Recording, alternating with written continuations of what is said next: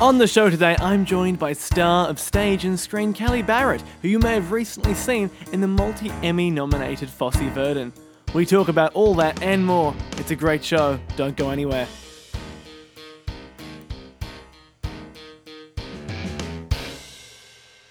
Hello and welcome to the show. I'm your host, Benjamin, and I couldn't be more excited to be back with you after our short break. Now, this is a very exciting episode because I'm sitting down with Kelli Barrett. Now, she's been on Broadway and off Broadway in Rock of Ages, Dr. Zhivago, Wicked, and Merrily We Roll Along, and she's also been on screen in Marvel's The Punisher. And uh, more recently, in the multi Emmy Award nominated series Fosse Verdon, where she played Liza Minnelli opposite Sam Rockwell and Michelle Williams. Now, we talk all about that series, as well as her Broadway work, and a whole lot more. It is a fantastic chat, so don't go anywhere. Here it is. Enjoy. Kelli, welcome to the show, and thank you so much for joining me today. I'm happy to be here. Thank you for having me. Now, let's start with one of your most recent projects, playing Liza Minnelli in Fosse Verdon. How did this project eventuate? Oh, yes. So um, I got the audition for this TV show. I heard that the uh, creative team of Hamilton was putting together this new show for FX, um, much in the same vein as the sort of Ryan Murphy miniseries that had been done in the past. But now it was going to be Lin Manuel Miranda and Tommy Kail and Alex Lacamoire um, sort of Broadway giants, and uh, a couple of people of whom, like Andy Blankenbuehler and Alex Lacamoire, that I knew and I'd worked with before. So I was, it was sort of like all a buzz in the Broadway community. Everybody knew about it, and there were all these rumblings. And then very randomly, I get an audition uh, via email from my agent for the role of Liza Minnelli. And the breakdown was something, you know, really simple, like uh, an inevitable star. the molecules shift when she walks in the room. You know, nothing intimidating at all for me. Um, and I had been a real like tried and true Judy Garland fan my whole life, and a Liza Minnelli fan my whole life, and I never, I always did like Judy Garland impersonations growing up, but um, I never tried to tackle Liza. I always thought that she had, I don't know, she had a quality that I just didn't possess something that was more than I had, and so it was very intimidating. But anyway, I I, I got the part through a pretty conventional, you know, route, which was just going in and auditioning, and then having having a callback and a work session, and and all of that. And as you said, she is absolutely iconic. What was your preparation process like to make sure that you weren't just impersonating her, but you were actually playing her? Well, the first thing I had to do, I think that we that any of us have to do as actors, because lately the whatever's going on in, in the the, our, the artistic climate that we're in, we we are telling a lot of stories. You know, we're going back and we're playing these icons. We're doing it on Broadway and we're doing it in, in television, and so anytime any of us is being approached with, you know, a, an existing person, the first thing you have to do is realize that you're going to fail. And I mean that in a lovely way. I believe I believe very much in failing and, and accepting your own failure and and realizing it's a part of the process. Um, I will never be Liza Minnelli, nor should I pretend like I can. And once once you accept that you'll never be that person, then it allows you to try to be your own version of it, which at you know at that point and and now it's, it's become what we were what we were going for anyway was a loving homage. I don't think when you watch the show you're going, oh, that's exactly Liza. I, I could swear that was Liza. That's sort of not the point. It's to say, okay, this actress is funneling the energy of Liza Minnelli through her own authenticity, and that's what I was trying to do. So the first thing I had to do was figure out what about Liza Minnelli resonated true with myself and what I, what I really connected to was her energy. Um, so I started there. She's sort of this like, and her mother had it too. This like leave it out all out on the stage. Like you kind of feel like when she's done with the number, she could die afterward because she's just given all of herself to it. And I just, I always loved that about them. I remember sitting very close to the television as a child to try to get some of it because I just felt like it was that juju that I wanted. Um, so I went through that door, the energy door, and I watched everything I could possibly find on her, and more than just her performances, which I already knew a lot of. Um, I watched a lot of interviews so that I could just get a sense of who she was then. Because in, in the early 1970s, that Liza Minnelli is not necessarily the Liza Minnelli we associate with today. We have a different understanding of her as she got older and a little more. Um, she's a little more caricatured than you know than she was when she was young and first starting out. So I wanted to get to those old interviews of what her um, you know her youthful energy was like. So I watched a lot of interviews. I watched Liza with a Z multiple times, and I've always worshipped that uh, that concert. You know, one of the first filmed concerts won the Academy Award. I mean, it was just, it was it was a huge accomplishment. And um, as a cabaret artist myself, I, I've always watched it as a reference point of how to build a show. So I watched that a lot and just saw her repartee with the audience and how how she spoke, how she moved, what her you know gestures were like. And again, just trying to filter that through my own take of it. And you did an incredible job Thank playing you. her, and the show itself has been so wonderfully received. What do you think it is that makes a show like that resonate with audiences? Well, what I really love about this show is it feels very insider baseball to me. It's not um, it's not speaking to the person watching that knows the least. It's actually speaking to the person who knows the most. And what I appreciate about that as an audience member, even if I don't know a lot about the subject matter, you're treating me like I do. So it makes me feel intelligent. It makes me feel already a part of your world. And then the things I don't know, I can go up later, um, go off later and look up on you know Google or whatever to to understand the references.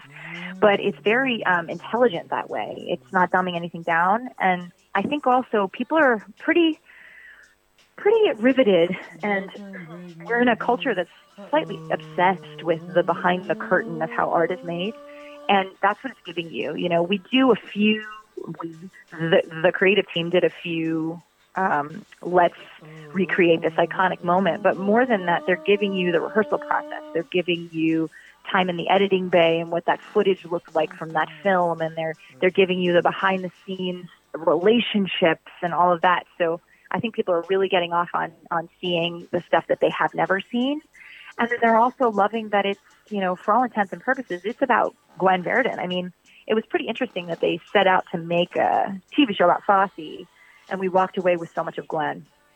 And I think we're just um, we're really hungry for women to have their due, and I, I could not fathom anyone being greater in the part than Michelle Williams. She was just riveting to watch. I think she'll win the Emmy for it, honestly. And I think people are really moved by her and Sam's relationship and the story of, you know, what is true about these icons and who really made the art happen. So I think that's why people are responding so well. At least I hope, and it's and it's beautiful to watch. I mean, it's just the cinematography is gorgeous. It certainly is. Now, I'd like to take it back a little bit further. What inspired you to pursue a career in the performance industry? Well, the first musical I ever saw was Merrily We Roll Along. Um, it was done by a local performance arts troupe back in Virg- or Norfolk, Virginia. I'm from Virginia Beach, Virginia. And uh, it just was one of those moments where I finally saw I saw myself. I had a real aha moment, and I said, "Oh, this character on stage is me. This show is me. It all makes sense." I mean, I'd been singing for since I was a little girl, and always thought, you know, I would be a singer. But it wasn't until I really saw a musical that it all made sense to me. And I was always very opinionated, and I was very dramatic. So my mom said I'll either be a lawyer or an actress. Um, the other one might have paid more, but I became an actress. I, I don't know. I some people, you know, a lot of people have a path to something, but I think I was just born this way. It's just always something I. It made sense to me. And once you realized it made sense to you, how did you go about making it happen as a career? Because it's not the easiest industry to break into. No, it's not. Um, it's. I always tell people they're like, "What advice would you give?" And I'm like, "If if there is something else you can do, then do it because this this life is very hard. But if it's the only thing you can imagine doing, then you have to try." Um, yeah, so I, I went to that same the the production I saw. I tried to get in there in the little performing arts troupe, and I had a couple of auditions, and I finally made it in. It was this kids performing arts thing, and then from there that translated. I was really lucky that um, I lived close to the Governor School for the Arts, which was an arts program that you could go to in the afternoon in high school. So I could go get all my academics in the morning and then do arts, uh, which was everything from dance to vocals to acting classes in the afternoon every day. And I did that for all four years of high school. And from there, I went to a college for musical theater because I was just now I was on that path and I had I had been leading roles in high school and so it just made sense. I, I seemed to have a knack for it, so I kept doing it and it was all I ever wanted and did really well. And then I left college to do a show on the road and I never looked back and I remember that day I had to decide whether I was going back to school or tr- or going to move to New York to try to make it happen. And I think that that's one of those defining moments where you you realize what you're made of. And and I just I had by the grace of God I had the ability to uh, to try and was just strong enough to give it a shot.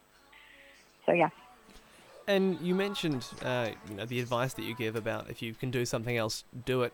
What do you think is the greatest sacrifice you've had to give up in order to become a working artist?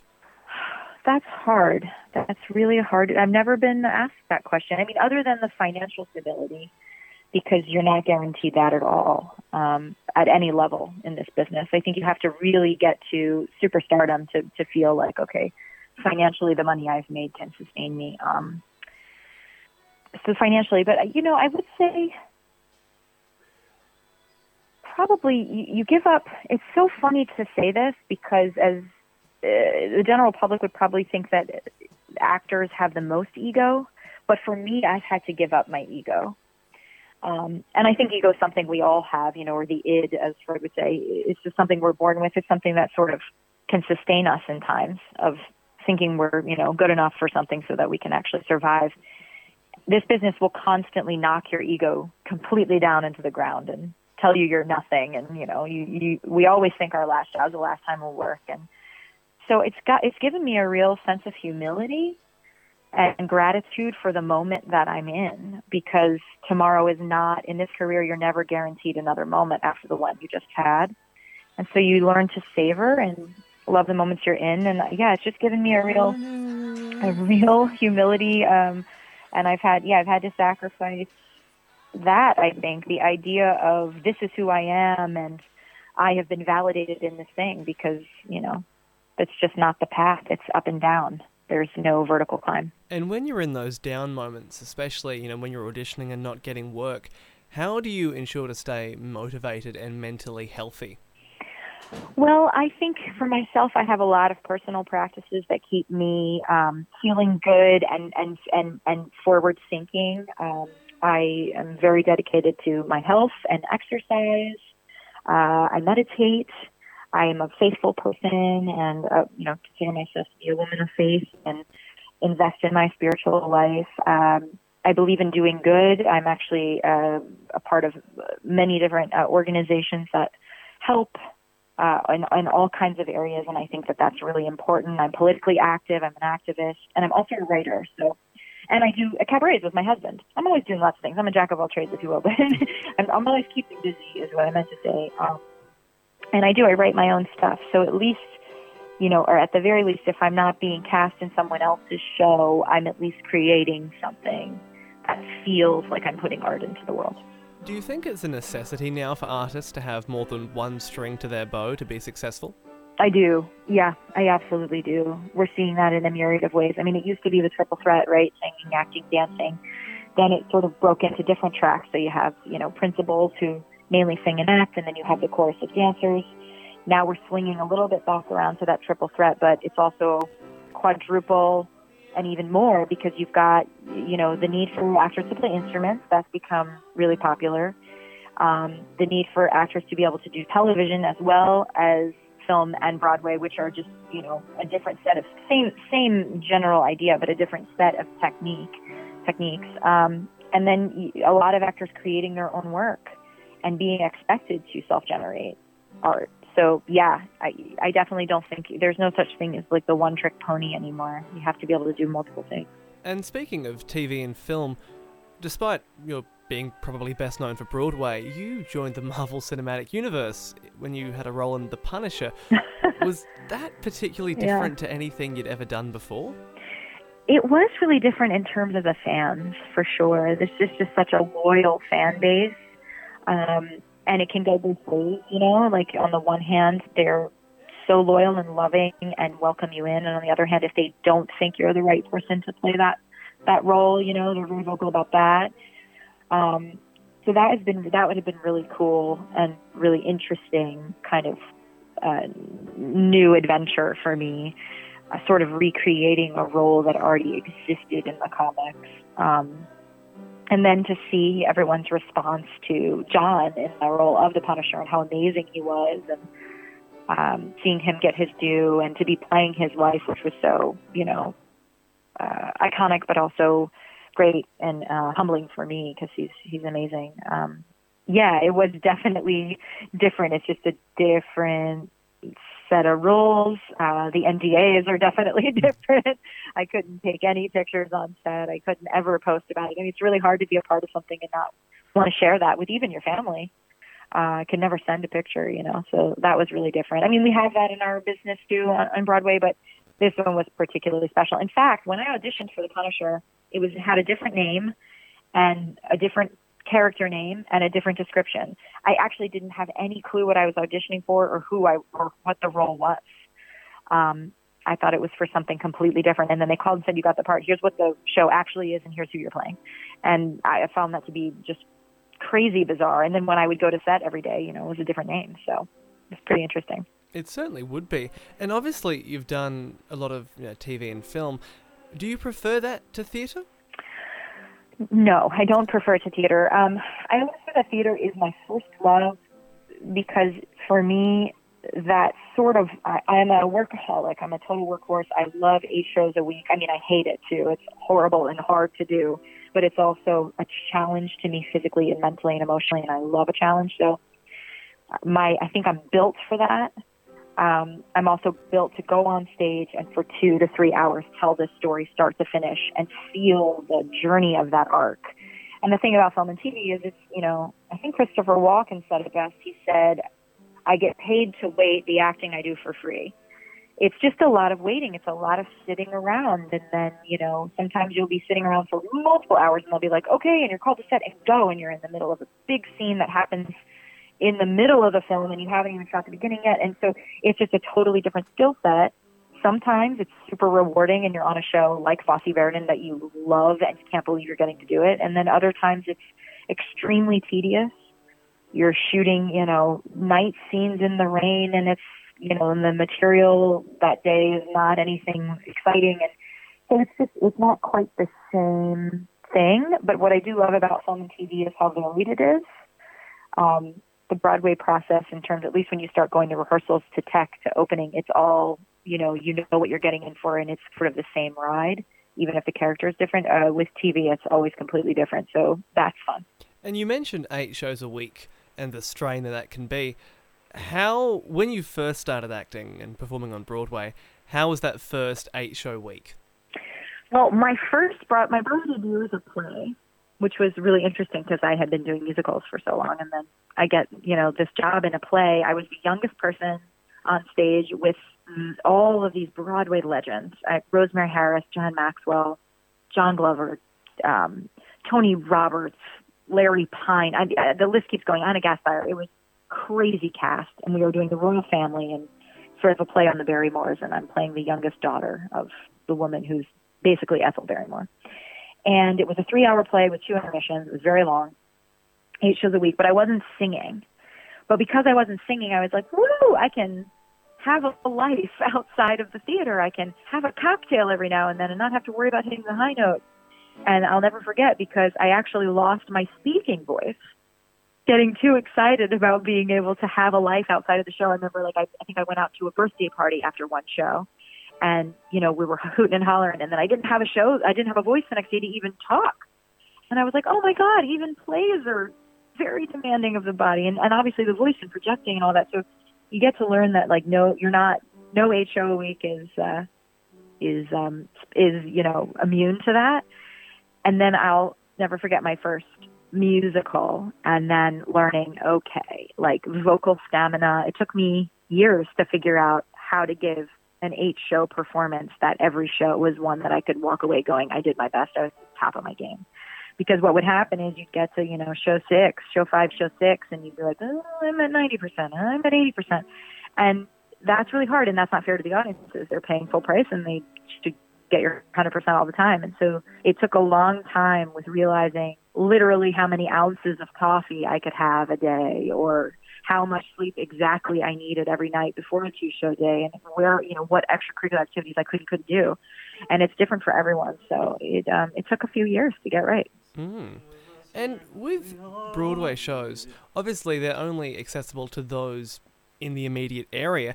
Do you think that they should be filmed or broadcast in some capacity at the end of their runs to make them more accessible globally? Well, funny you should say that. Um, I actually just participated in. Uh, it was created for streaming. Paul Gordon, who is a composer, a brilliant composer, came up with this streaming musicals idea, and I was able to play Emma, uh, the musical version of Emma, as their first launch. So what they did is they staged it on stage, but to be filmed and streamed. And it's sort of the idea that no longer did you have to buy a ticket to come see this thing that it would that it would be available to you on your computers for download or on your televisions for streaming and it is now you can, you can download emma online and, and watch me do it and it's it's a brilliant adaptation of the play um, into musical form by paul gordon but so what's happening now is um, companies are there are, are a couple of different filming companies the most prominent one is broadway hd and they come in and they throw, you know, a million plus dollars at a filming of the production and you can watch it online in posterity. So that does exist. I do like it. The only problem um, I can see with it is that you're getting the Broadway production filmed as it was staged for a Broadway audience, and you're watching that on TV, but it wasn't meant for television. So what I fear could happen is that people think they're getting the experience of what that show was, but it was staged for you in the audience, not for you watching it on television. And that's what I really love about streaming musicals is they're changing that. They're saying we staged it to stream. This is how we intended you to see it on camera not for someone in the audience. So um, I think it sort of bridges a gap and allows more access to shows. And obviously, streaming musicals is a, is a, fairly new idea, and you have been working in the entertainment industry for a while. What changes and evolutions have you seen in the last few years? Oh my gosh, it's uh, it's changed completely. Everything has changed. I feel like. Um, the idea like these these networks uh, you see Fox and um, NBC going head to head every year putting up a new musical and having their music, their live musical events, like you know they did the Hairspray and excuse me and Rent and Sound of Music and and the ratings going up and up and up every year because it seems that there's a real hunger for this. Which it's so funny because if we look back to the 19 30s, 40s, 50s, we're seeing musical theater actors being everyday household names and then making their way into being TV and film stars. It's not happening that way anymore. We have a real divide. There are TV and film stars and there are theater stars, and nobody really has heard of a lot of the theater stars. And you, the, they just have to hope they can get on a TV show someday. And it, but it's almost as hard as getting the theater gig in the first place.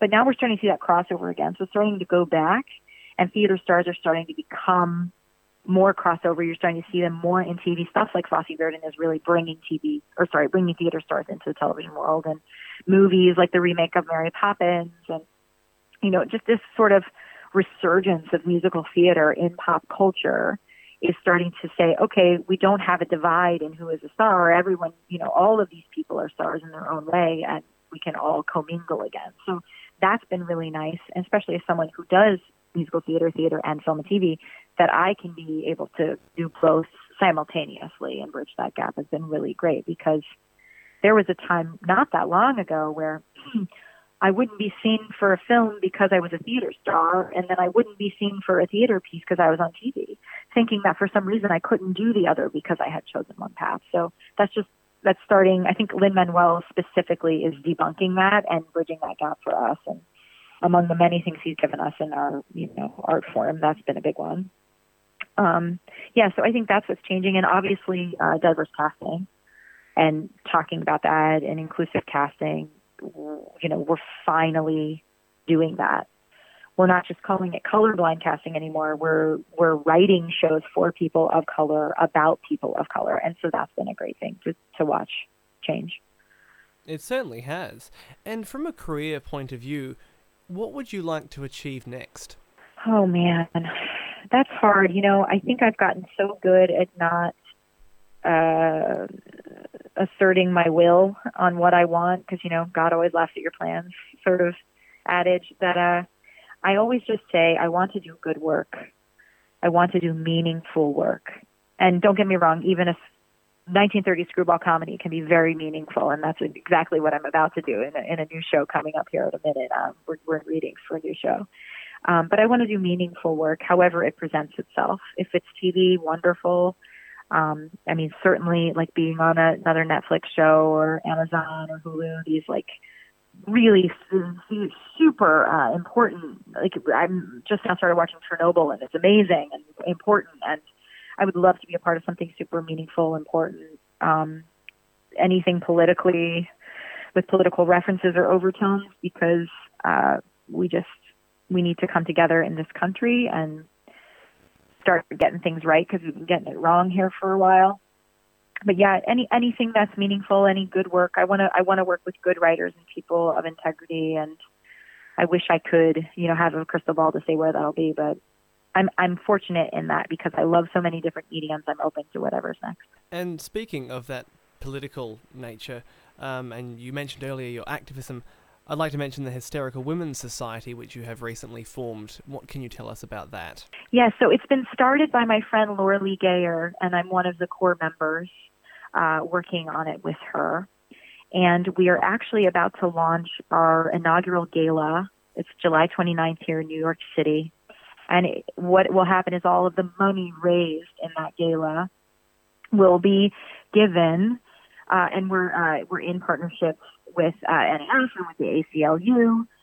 All of the money raised will be given to organizations, grassroots organizations, specifically in Alabama, that are trying to oppose the new um, abortion bans that have happened earlier this month, and there are a lot of other state legislators that are that have been emboldened to follow suit there.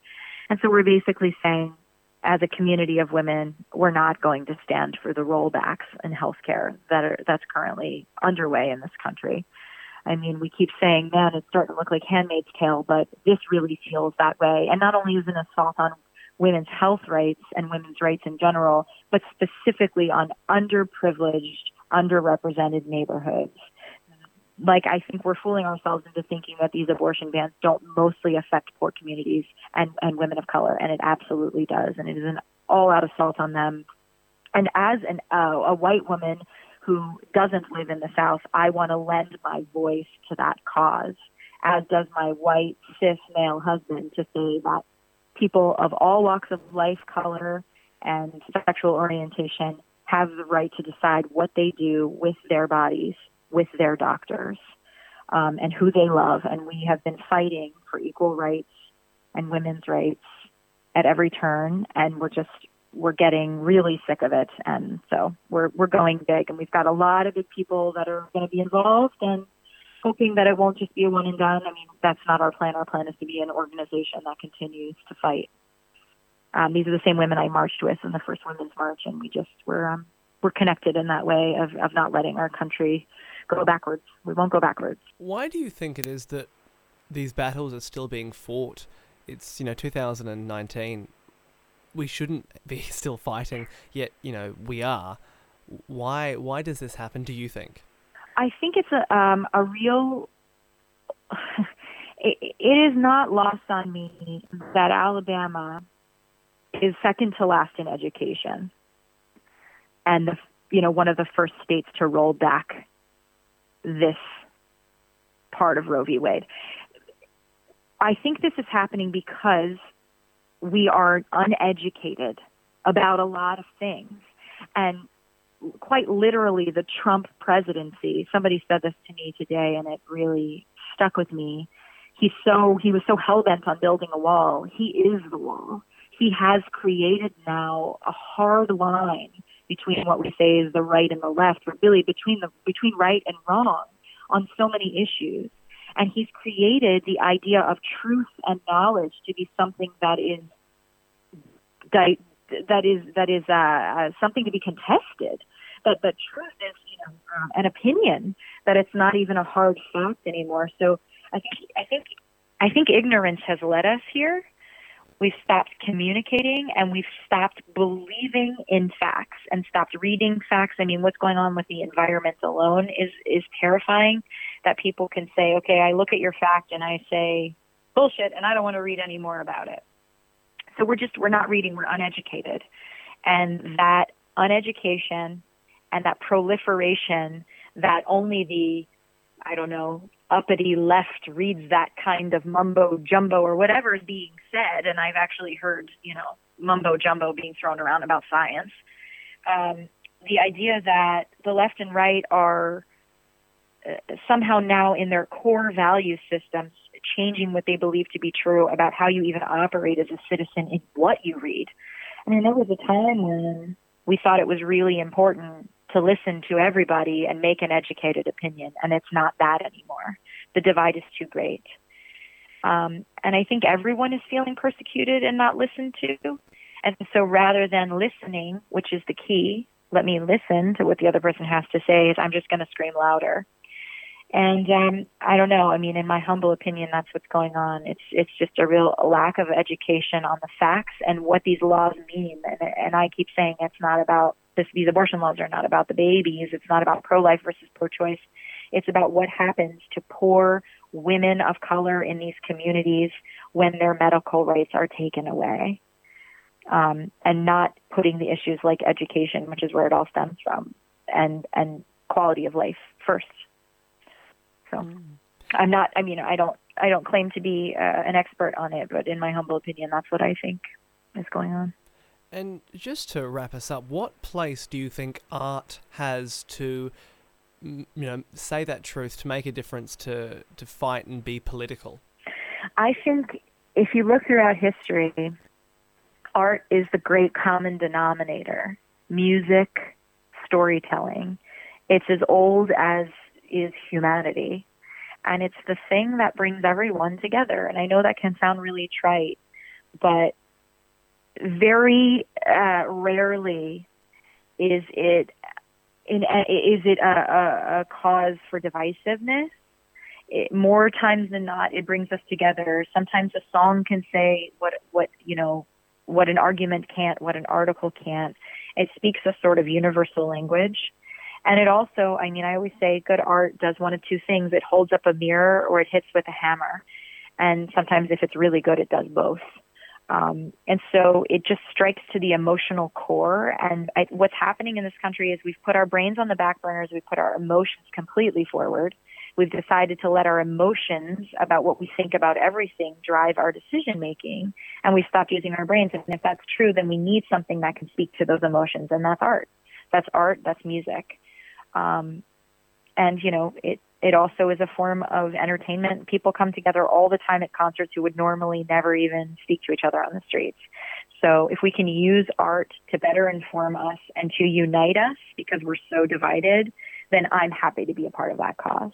Kelli, you are 100% right. I've loved talking with you today. Thank you so much for joining me. Thank you. I really appreciate it. Thank you for listening. That was the lovely Kelli Barrett. We'll be back with another exciting episode soon. As always, thanks to our incredible supporters, Mad Zombie Collectables, Palace Nova Cinemas. All their details are on the supporters section of the website. I've been your host, Benjamin Maio Mackay. You can follow me over on Twitter at BenjaminMM underscore Instagram, Benjamin Maio Mackay, or Facebook, search my name and look for the blue check mark. Thanks again for listening. See you next time.